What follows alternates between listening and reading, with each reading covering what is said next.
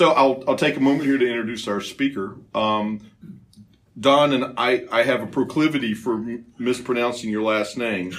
I want to add a D to it because it's McDonald. It's not the place with the golden arches. I, I, and my daughter has corrected me half a dozen times. My wife has corrected me at least that number of times because part of the way I got to know Don originally is that our daughters are roughly the same age at the same school. And so they came from RUMC, but I didn't really get to know her at RUMC. I got mo- more to know Elizabeth at, at Georgia Tech. Um, because our kids tend to bring the parents together more often than parents somehow get together. Well, um, I didn't know as much about Don as I should have until I got the chance to introduce him this morning. It turns out that at University of Rochester, apparently he knew where he was headed because he had two talents that I didn't realize he had. One is a sharpshooter, which would make sense for what he was doing next. And the next thing was a radio host. So, you know, I'm imagining how you mix those two two talents, and I couldn't come up with anything, but it does sound like something you would do in college. Um, he served uh, two tours of duty. He served on the uh, U.S. Chandler, and I maybe we'll hear a Navy story or two. I don't know if we're allowed to talk about those this early in the day, but if if so, we'll hear. Um, and he got out of the Navy, and you went into energy marketing. I know you've had your own company for a while, and is it Gothen, Goshen, Goshen, Goshen Valley, which is a foster care activity, which I had never heard of until I read his bio. Um, and so I know you've had a real career change here recently. I don't want to take anything away from that story, but it, it would be one of those companies that you've all probably interacted with in the last week. And so I am fascinated to hear how you chain all of those things together. He has a wife, Charlotte, and a college age daughter, uh, Elizabeth, and a college age son. When I looked you up in Ministry Platform, did you know you have two adult children? I do. 24 and 21. and- Wow. And 19. So I for- Oh my goodness. Well, uh, so uh, come speak to us this morning, Don, and thank you so much for being here. thank you. Thank you. Can you guys hear me okay? Yeah. You know, I, when I when I moved here to Atlanta with my spouse, I was unemployed. I didn't have much to do, so I decided to go take Toastmastering class. Did anybody take Toastmasters? Well, last night I was thinking, oh my gosh, I cannot go in there and breach the cardinal rule, which is to just walk in with no notes and no preparation. So I did put a little something together to try to keep uh, keep myself to time this morning. But my name is Don McDonald. I do appreciate the uh, the kind intro, Eric. Um, a little bit uh, before we jump in. First of all, I'm not dead. You see, I still have. The, You're not even nearly there. I, I've got a little time. Hopefully, you know, God's time, not my time, right? We never know. But uh, uh, I, love this quote. I, I don't know if any of you guys have used it in any of your Bible studies or any of your discussions, but I hope you'll put up with me a little, with me in a little foolishness. Yes, please put up with me. So I always love a little biblical humor. Um, so what's a little bit of, a little bit about me? Uh, I was uh, I was born fifth of six kids in Buffalo, New York. Uh, I was raised uh, Catholic. One of those Catholics be- come to Methodism. Uh, there's many of us in this room and many of us in this congregation. Um, grew up uh, just a, a just a great family life for the most part. Growing up as a kid, uh, learned about Christ uh, going to parochial school. You know, from the, the age of uh, first grade, uh, really learning from nuns. You know, the blocking and tackling of Jesus' message. Of course, as a five-year-old, my my main thing was sticking gum under the desk, so the nuns didn't like me too much, but they did open my eyes to to to who Jesus Christ is as as a, as a child. Of course, I wasn't listening, and I'll tell you that story here in a second. Um, went to Jesuit college prep, and you know, I had a a calling. My first calling was the calling of military service. That was when my dad grabbed me by the kind of the scruff of the neck and he dragged me down to the recruiting district and I walked into this Navy recruiting district and had you know was very intimidated, but I signed up for NROTC. You know, my dad said, "Hey, just sign up, Trust me, it's going to be great. You're going to see the world and they're going to pay for college. And I thought, okay, well, that's a good deal. Now, he induced me a little bit by saying, hey, if you get a scholarship, I'll buy an old car. Say, when you're 17 years old, you're like, hey, I'll sign up for the military. Getting a, I'm getting a new $100, $200 ride. Give me the papers. But uh, so I went into the Navy.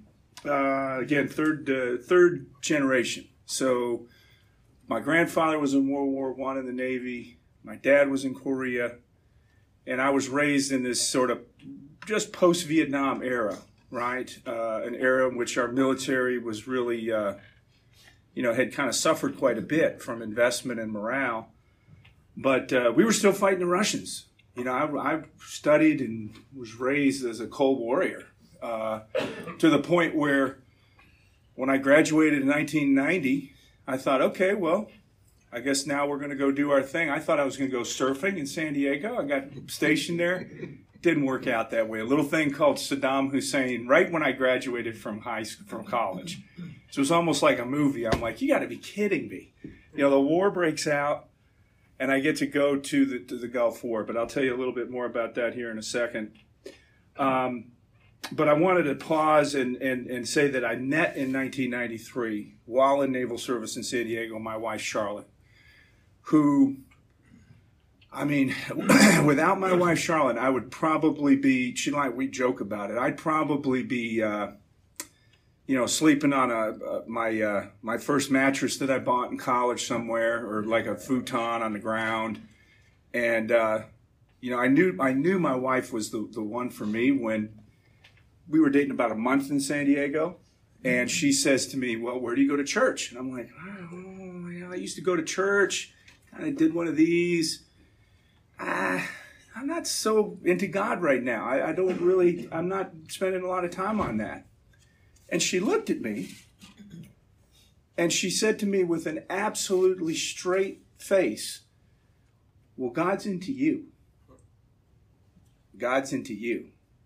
And I thought, first of all, I was I was taken aback by her saying that. Right, I'd been dating her about three weeks, and then I thought to myself, I think this is the right one. I think this is the lady that I need to get with. I think God is sending me a, a, a you know one of my first kind of guideposts in life.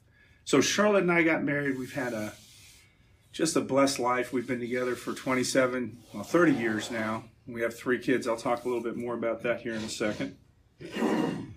So I'm a 27 year. I was doing the math last night, and I thought, wow, time goes by quick. I'm a 27 year uh, uh, resident now in the state of Georgia. And my southern kinfolk like to call me a, a transformed carpetbagger, you know, because I, I've spent more time in the South now than I did uh, up in, in uh, New York growing up. So my, my children, as Eric mentioned, uh, I have a son, Clayton, who um, is graduating from GSU this year. He's going to be doing counseling. He's 24. I have a daughter, Elizabeth, who graduates this year from Georgia Tech, who's 21.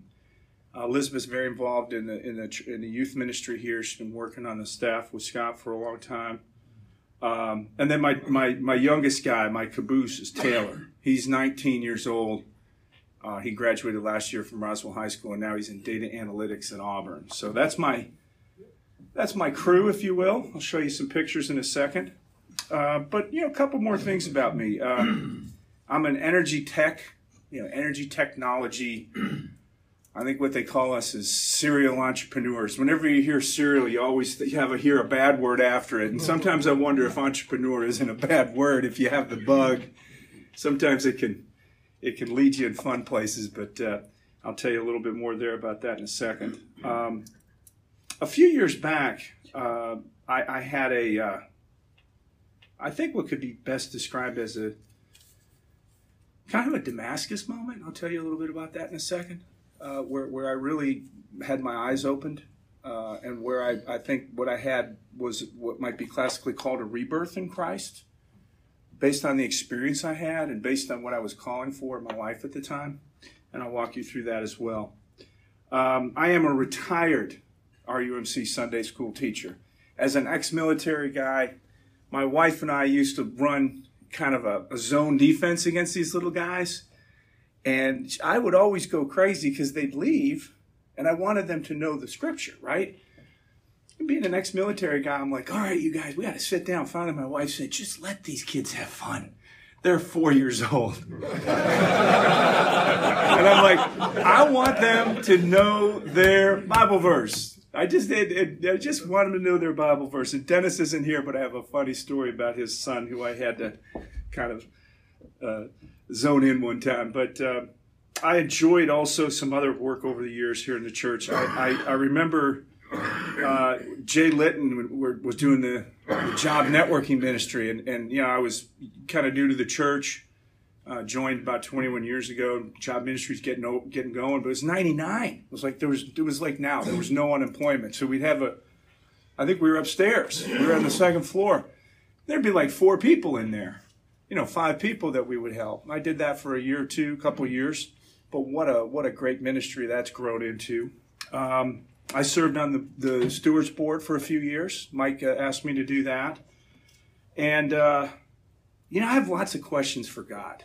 You know, I, I, there's just so many things that I just don't get, you know, and I know that there's a grand tapestry that we're, we're watching get woven from a distance. And you hear that metaphor and it kind of makes you feel better like, oh, it's okay. Don't worry about that foreground that you, are not understanding because the whole tapestry is going to come together, right? But boy, do I have questions for God when I get when I get to see Him. One of the five F's. They're not failures. There are a few failures I'm going to tell you about, but I, I wanted to kind of structure my, my conversation in a way that would uh, would help frame things. I mentioned I was born uh, Irish Catholic. Uh, five or six kids up in Buffalo. You know, I really uh, I don't think I fully understand understood Christ. I certainly didn't accept Christ as my Savior as a child. I, I, went to confirmation. You know, I did all the things that were required of me as a, as a dutiful Catholic, but I never I never took Christ's message from here to here. You know, it took Mike Long. You know, I, I joke with Mike. He, he probably had to just push it down from my forehead down into my heart. It took a long time after I came to to RUMC to really accept grace uh, and the power of grace in my life. I'll, I'll tell you a little more about that. But Francis, St. Francis, as a kid, you know, I just remember uh, the words of, of St. Francis as being something that sort of, I just remember thinking, boy, that just makes sense, right? You know, the words, uh, the words of Francis, the first F. Uh, you know, the prayer of St. Francis Lord, make me an instrument of thy peace. Where there's hatred, let me show love. Where there's injury, pardon. Where there's doubt, faith. Where there's despair, hope. Where there's darkness, light. Where there's sadness, joy. When I, when I learned that as a kid, we used to have to sing, right? We get marched into church, and it wasn't always fun, but these words have stuck with me from the time I was a young boy uh, all through my life uh, and I wanted to share them with you this morning. First F is Francis words. The second F is is fighting. Okay, I mean, I, I trained as a as a naval warrior. Uh, I trained uh, to fight. I trained to fight for the United States. But boy, oh boy, um, my my road to Christ was rough through the military. I had some. There was a lot of sinfulness that I indulged in, uh, you know, as a young man, that in hindsight I'm very embarrassed by, and I'm shocked at my, my behavior. I'm shocked at some of the things I did while I was in the military. And, and sadly, some of it was normalized. Some of the behavior was normalized in our military. Um, overall, I had a great experience. Could not be more thankful for uh, the chance to serve and, and to have you know all my college bills paid and, and to, to have that opportunity to have that training from the government. But um, you know there was some rough road there were some rough roads in there. Um, you know i uh, i went back on my second deployment after i was married and let me tell you when you see those guys if you haven't deployed if you haven't left your family to go on military service i can tell you that we've gotten uh, sort of coarsened to the to the motions of what I would call perpetual war in this country right now. We've gotten coarse to it. It's just become sort of, it's become commercialized. I was watching the, you know, the, the football game with my friend, the Super Bowl, and uh, and I have a right to say this. I said this is too much. Like the military should not be turned into into some sort of a you know a, a, a fantasy. Uh, war is ugly. War is ugly, guys. I saw stuff when I was in service that you would not want to see in places like Somalia during Black Hawk Down.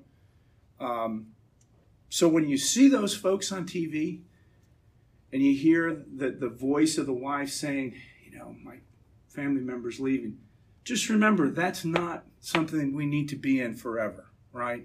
Just just remember that. Uh, as a military person who fought for the country, I wanted to share that. I've had I've fought a lot of uh, uh, what I call uh, dual demons in my life. Uh, I'm 100% Catholic, Irish, growing up, and you know most you know the stereotype. Raise your hand if you know the stereotype about Irish people, right? I think there's some genetic truth to the to the stereotype because we we've got some addiction and alcohol problems and so part of my journey to Christ was understanding the relationship I had with my dad. If you if you know much about alcoholic family dynamics, you know I was basically putting myself the role of the hero child. If you if you study dynamics of, of family theory of alcoholism, so I struggled uh, to try. I mean, I was still trying to prove myself to my dad when I was into my 30s. You know, still trying to prove to him that I that I was was uh, good enough to be his kid. You know, good enough to call myself uh, a McDonald. Uh, good enough for this, good enough for that. You know, all the good enoughs that, that, that Satan really puts into our heads, like, oh, I need to do this. I'm not good enough. I haven't done this. Uh, boy, did I ever have a rough and tumble uh, period up to that awakening about 2006. I was trying to intervene in my, my father's situation uh, with alcoholism. And, and, it just, if you've ever struggled with a with an addicted family member, I can tell you, you, you realize that until you accept that you don't have control through kind of Al-Anon or some principles like that, until you accept that, it's it's a horrible feeling. It's like being in quicksand, right? No matter fast how fast you move, to try to help a loved one, it's just like quick drying cement under your feet. You know, there's there's you just cannot. It's just not yours to do, right? That person has to walk that path with God. Well, I was down trying to intervene with my dad, and uh, he was having a delirium tremors. If you've ever had a loved one have those, oh, it's it's rough, right? He was strapped down, and I walked out and I walked down the street and I said, God, help me. I said, God, help me. I cannot do this.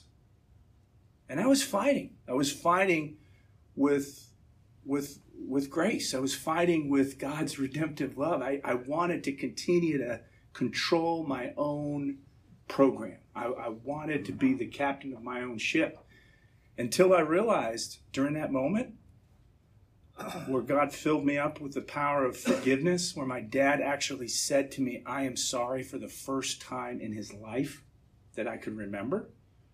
Until I had that moment of reconciliation, until I had that moment of recognition and awakening, my Damascus moment, I really didn't know what it was to be a Christian. I'd been coming to this church for 10 years almost before I felt that in my heart. So I came to this new point in my life about 15 years ago. I had this rebirth. And I was like, wow, this is really cool. I started my own business. I had, you know, been with a couple of software companies, had had some success in my life. And then I thought, okay, this Christian hardcore thing, if you really read this stuff, this is not this is hard, right? I mean, you have to go all in. You know, there's no as far as I can tell, there's no middle ground um, with, with the call that we're given to under Christ. And, and it, it's it, it, for me, it was scarier than going to, to Somalia. Contemplate that for a second. It, was scarier for me than, than going off to war, going to the, because you realize in Christ's words, number one, his his powerful example of unforgiving love. It's just a hard, high standard, right? We all live to we all live to that biblical standard when we can, but we all fall down. But I'll tell you, I was scared as a, as a young Christian. And so I got with a group of men. I was in a Bible study and I formed this group. It was an ecumenical group. We I had I had a Jesuit priest at one point. I had uh, uh, got a, a, very evangelical friend, his Church of Christ. Uh, I've got Episcopalians, Presbyterians, you name it. And boy, if that group, that Friday fellowship that, that you know we hear so much about as Methodists, that, that small group experience, it really helped sharpen is the best word, kind of my faith, and also my knowledge of the Word of Christ. So I, I kind of moved on from fighting. You know, I moved on from fighting. Uh, I moved beyond fighting for my dad. He passed away ultimately. And I, I stopped fighting uh, God's control in my life. I finally said, okay, you got the steering wheel. And again, that's also scary. You're like, you're watching the steering wheel and there's this invisible person. You know that that person is God's provident, providential hand and his plan. But raise your hand if you like to grab the wheel. raise your hand. I do it. I do it almost every day. And then I find myself and I say, okay, I'm going to pray about this. Never a bad idea, no matter what time during the day, to just take a little five minute break and say, I'm just going to pray about this. It doesn't matter what it is. It, to me, it's just been such a blessing. So I came to this scripture, Jeremiah 29, 29 11, and I came to it via a group uh, that I call uh, really transformative for me is Goshen Valley. I'm going to show you a video in a second, real quick, about Goshen. But uh, I had some financial success you know, during this period of transition in my life. And then once I came to a full understanding of what God wanted me to do with my, my life, like all my resources, you know, my physical energy, my financial resources, um, this this this one always gets me, right? This this business about the the eye of the camel, right? And it took me a while to understand that it's not that doesn't God doesn't want us to achieve and to be successful and to be fruitful. He just doesn't want us to grab those apples and hold them. He wants us to hold them loosely. He wants us to use those gifts as, as we're called to do in Scripture to tithe. So I formed a company and I said, okay, well, we're going to tithe. I'm going to run this business like it's, you know, and I'm going to tithe. So we tithe. And lo and behold, we kept growing and we kept giving. We kept growing. We kept giving. I thought, hmm, wow, this this Malachi scripture put me to the test.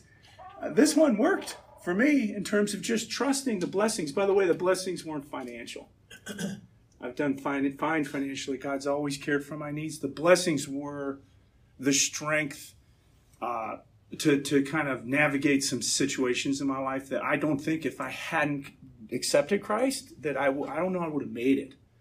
Things with my family members with addiction and mental health, my own personal issues.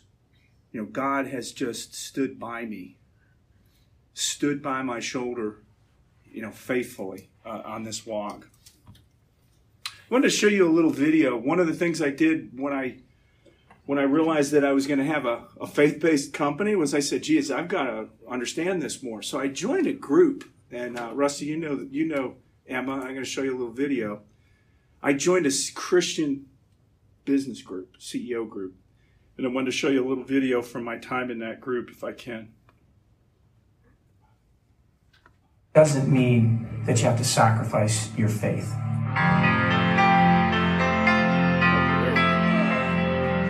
What's been most important to me is the way that Convene has fulfilled its promise, uh, which is to, to help me understand how I can weave together these three parts of my life my faith, my work, and my family in a way that, that honors God and, and in a way that helps me achieve my goals while keeping balance. The three pieces of Convene the forum days, the content, and the coaching or the mentoring are all very, very valuable pieces of the overall puzzle. Each element of Convene provides a unique and important um, ingredient to the overall Convene experience. Convene days where we work together as a team, uh, we go through content We share uh, issues, we consult and collaborate, and we actually consult with each other. It's almost like having your own private group of advisors, but advisors that really understand you. Not just your business, but who you are, where you are in your faith walk, and how their advice and counsel needs to be infused with the full perspective of who you are. The second part of Convene, which I also find incredibly valuable, is the personal coaching. Each Convene group has a, a mentor leader or a Convene group leader, and it's a chance to really get down to brass tacks, one on one goals, objectives, uh, right down to key, key performance indicators. The Convene is, a, is, a, is an environment where we come with an open heart. We come prepared to help our fellow members. And it, it's the classic uh, biblical lesson, which is that you are most helped when you are helping. So, the real reason I wanted to show you this is how did you notice how skinny and young and? I looked at myself in the mirror and I said, I don't know if I should show that video. But the reason I wanted to show it to you is because, you know, there's so many people in America today that believe that if you bring your faith into work or that if you if you you know, if you put the label Christian openly on yourself, even in a place like Amazon, that somehow you're going to be uh, put in a in a box as being, you know, uh, politically incorrect because of your faith. Well, let me tell you guys, that has not been the case for me. Not only has it not been in the case in my corporate life, you know, being an open witness, but in my in my personal business as well. I wanted to show you a little bit more, and then we'll wrap up. But uh, I, uh, Don. Yes, sir. When when did you take part in this convene uh, program, or is it an ongoing relationship for you? That's a great question. I did uh, I did the program for several years. It's been about six years since uh, since I finished it up. I kind of graduated from the program. Emma, my coach, retired from it too. So I, I, you know, when I when I came to my my uh, my faith in Christ, you know, about 13 years ago, I joined a, a, ministry called Goshen. I want to show you a little bit about Goshen. I'm running out of time. I really want to wrap up by showing you something I'm excited to share with you guys about my uh, my daughter who's a member of the church, and, and her plans for mission work for a couple of years. I'm going to close up on that. But real briefly on Goshen. Goshen Valley is in Waleska, Georgia.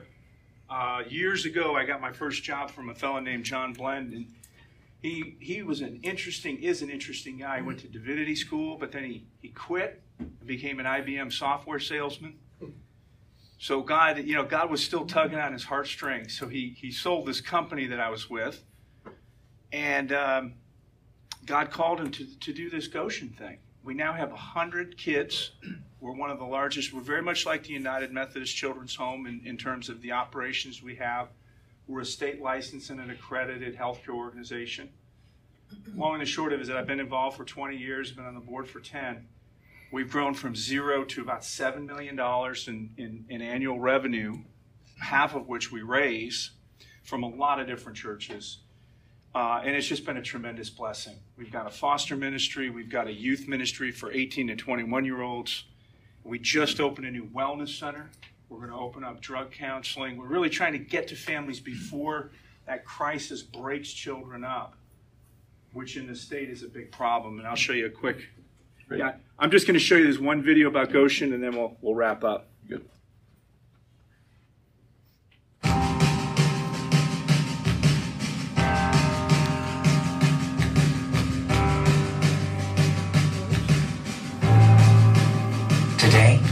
5,000 young men in the custody of our state, not by choice, but by the circumstance of trauma, abuse, and neglect. When a young man lives in an unsafe environment, he becomes burdened by circumstance. That's where Goshen Valley steps in. Goshen Valley is a community for young men, moving from burden to blessing. We facilitate healing from traumatic childhood events and growth into self-sufficiency through safety, wellness, and purpose. In the context of a healthy family life, we provide the education, holistic health, and therapy needed to help them reach their full potential. At Goshen Valley, we equip young men to see beyond the burden of their circumstance, to use their story as a blessing to themselves and others. Goshen Valley, moving from burden to blessing. Keep making it louder, not soft. Can you guys hear okay? Is everybody awake this morning? So, you know, I, I, joke I'm the head of the development committee on the board of trustees, and they said, hey, we need a commercial. And I said, uh, okay, well, what do you mean we need a commercial? And they said, well, we need a commercial. We need to, we need to talk about our mission. And I said, well, you know, Christ gave us this commercial. It's called the Bible. Why don't we just keep pointing to that? But we have done a lot of, uh, of marketing and also gotten involved at the state level to really advocate for children. You know, in this state, guys, I hate to say it, we do not take care of our underprivileged people the way we should. Uh, and, and, you know, that, that's not a political statement. It's just a statement of fact.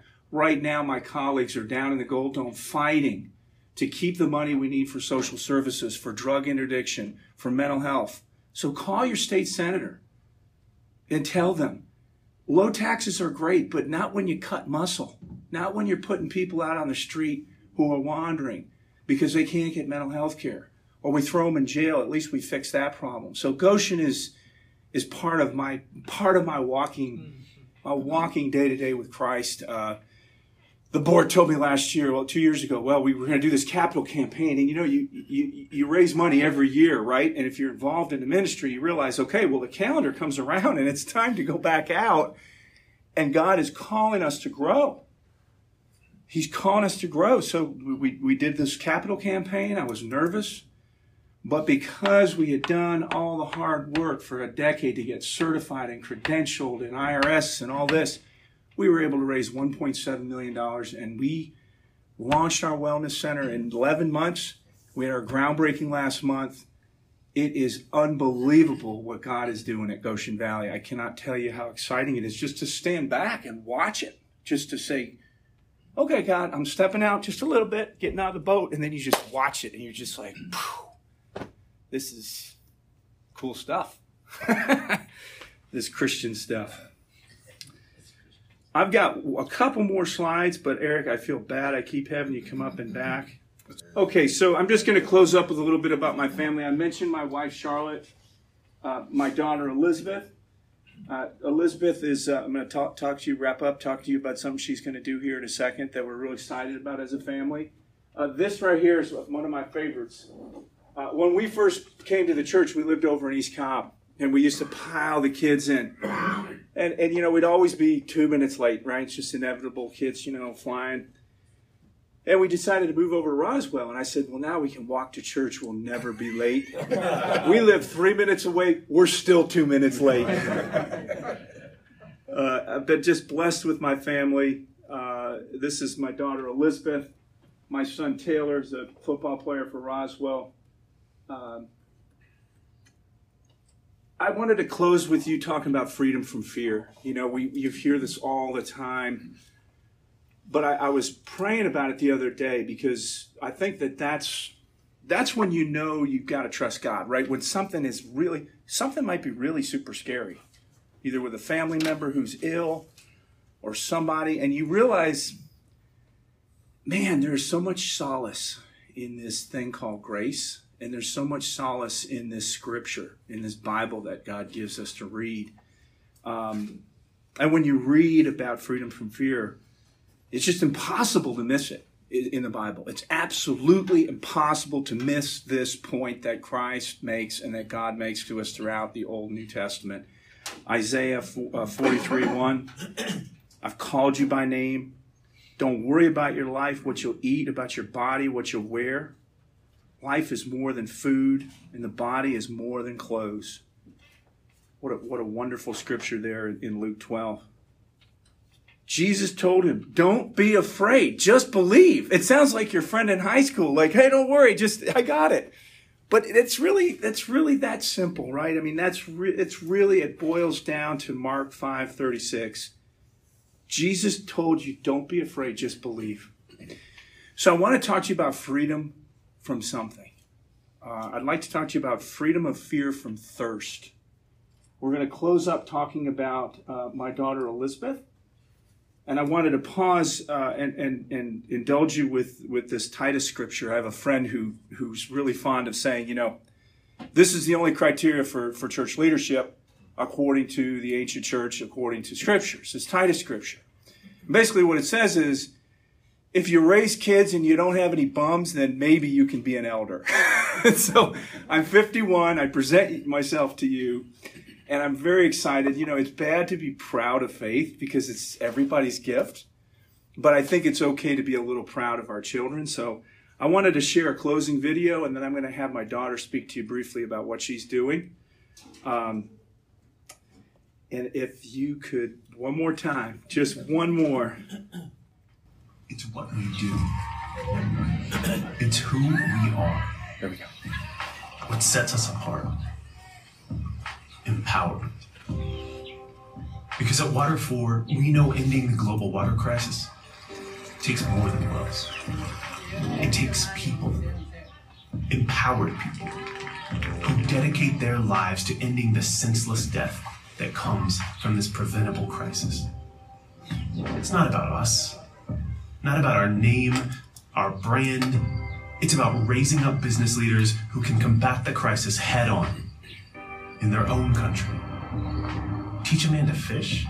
No, how about we teach a man to dig deep into the soil and pump safe water into a community for the very first time? How about we come alongside a local enterprise so they can maintain the pumps and keep the water running for years to come? How about we teach an entrepreneur to run their own business, supplying that water to neighbors around them? How about we change the face of a continent, one community, one district, one region at a time, through sustainable, reliable solutions? Water 4 isn't some fly by night, feel good activism group. We're not just another charity talking about the issue. We're in the trenches every day with our partners, ensuring this crisis will be eradicated in our lifetime. And to make sure that happens, we fight with fire. Because of our faith in Jesus Christ, we refuse to live in a broken world where those around us live in hopelessness and poverty. We see bringing water into a community as a spiritual act. We don't thump Bibles, we pump water. And in doing so, we earn the right to share the living water as well. We innovate, finding new ways to provide sustainable, cost effective solutions for water access, and share our findings with our partners in the field. From designing our own hand pumps to creating entire water systems built off cutting edge technology, we continually work to make the impossible possible. We reimagine the status quo daily, never afraid to throw out old ideas in an effort to end the crisis once and for all. We don't see a disease ridden village, we see a future with safe water at every home. We don't accept the lie that sustainability is unobtainable in our time, but look forward to the day when Water 4 is no longer needed.